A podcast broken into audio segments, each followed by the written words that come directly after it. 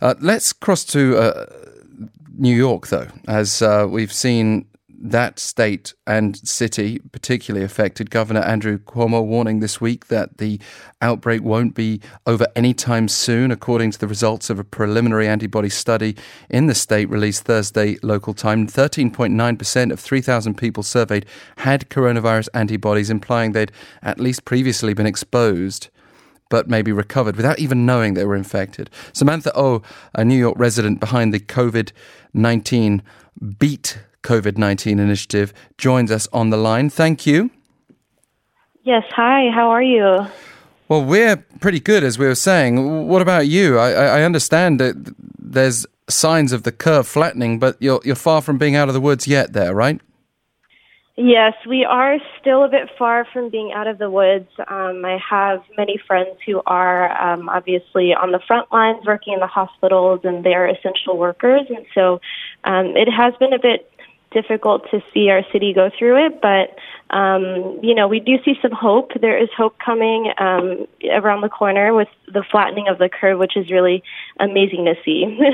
well, what sort of level of normality is there now in in New York City?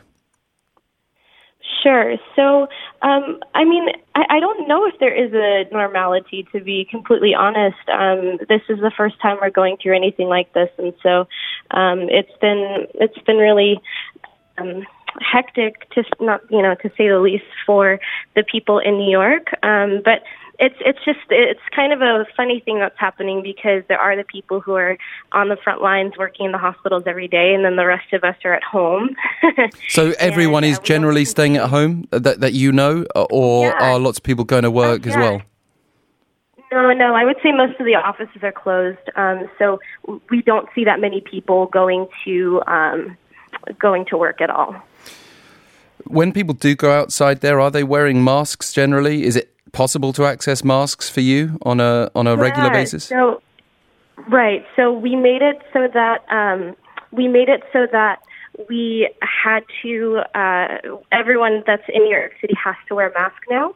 Mm. And so um, they did just mandate that a few days ago. It took the CDC uh, a little bit of time to uh, offer those kinds of guidelines, but um, they they have definitely that is. Yeah, I mean, I've said I've said several times. I think that's really one of Korea's big secrets in containing this is the widespread voluntary wearing of of masks. But you've got your idea too. Beat COVID nineteen. Tell us about that. Yes, we do.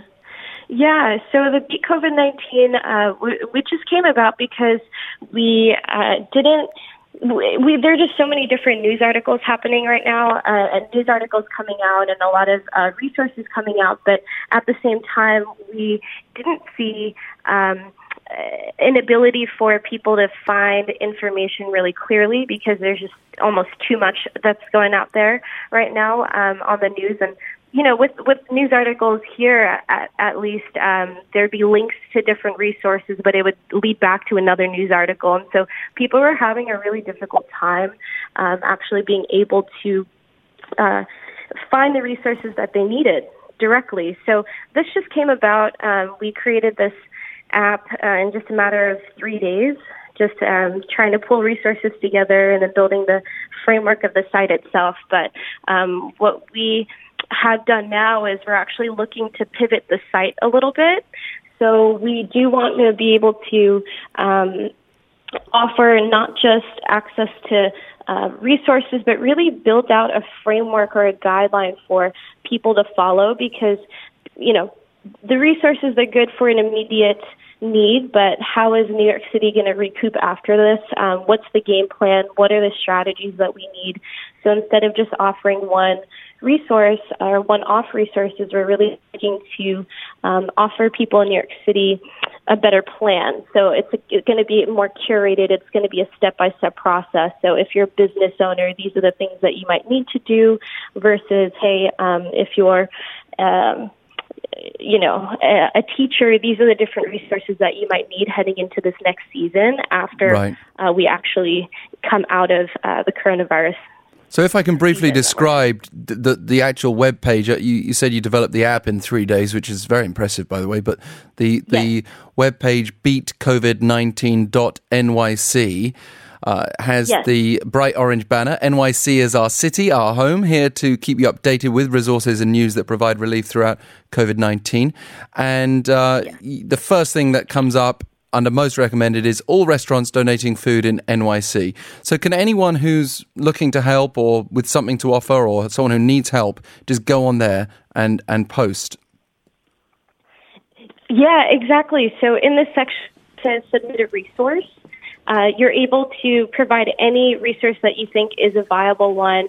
Uh, the team on our side will do our due diligence in researching and seeing if um, those are uh, working um, resources, and then after that, uh, we'll put it back onto the site. We'll add everything in, and so um, we are doing the best that we can, and just keeping up to date with the resources.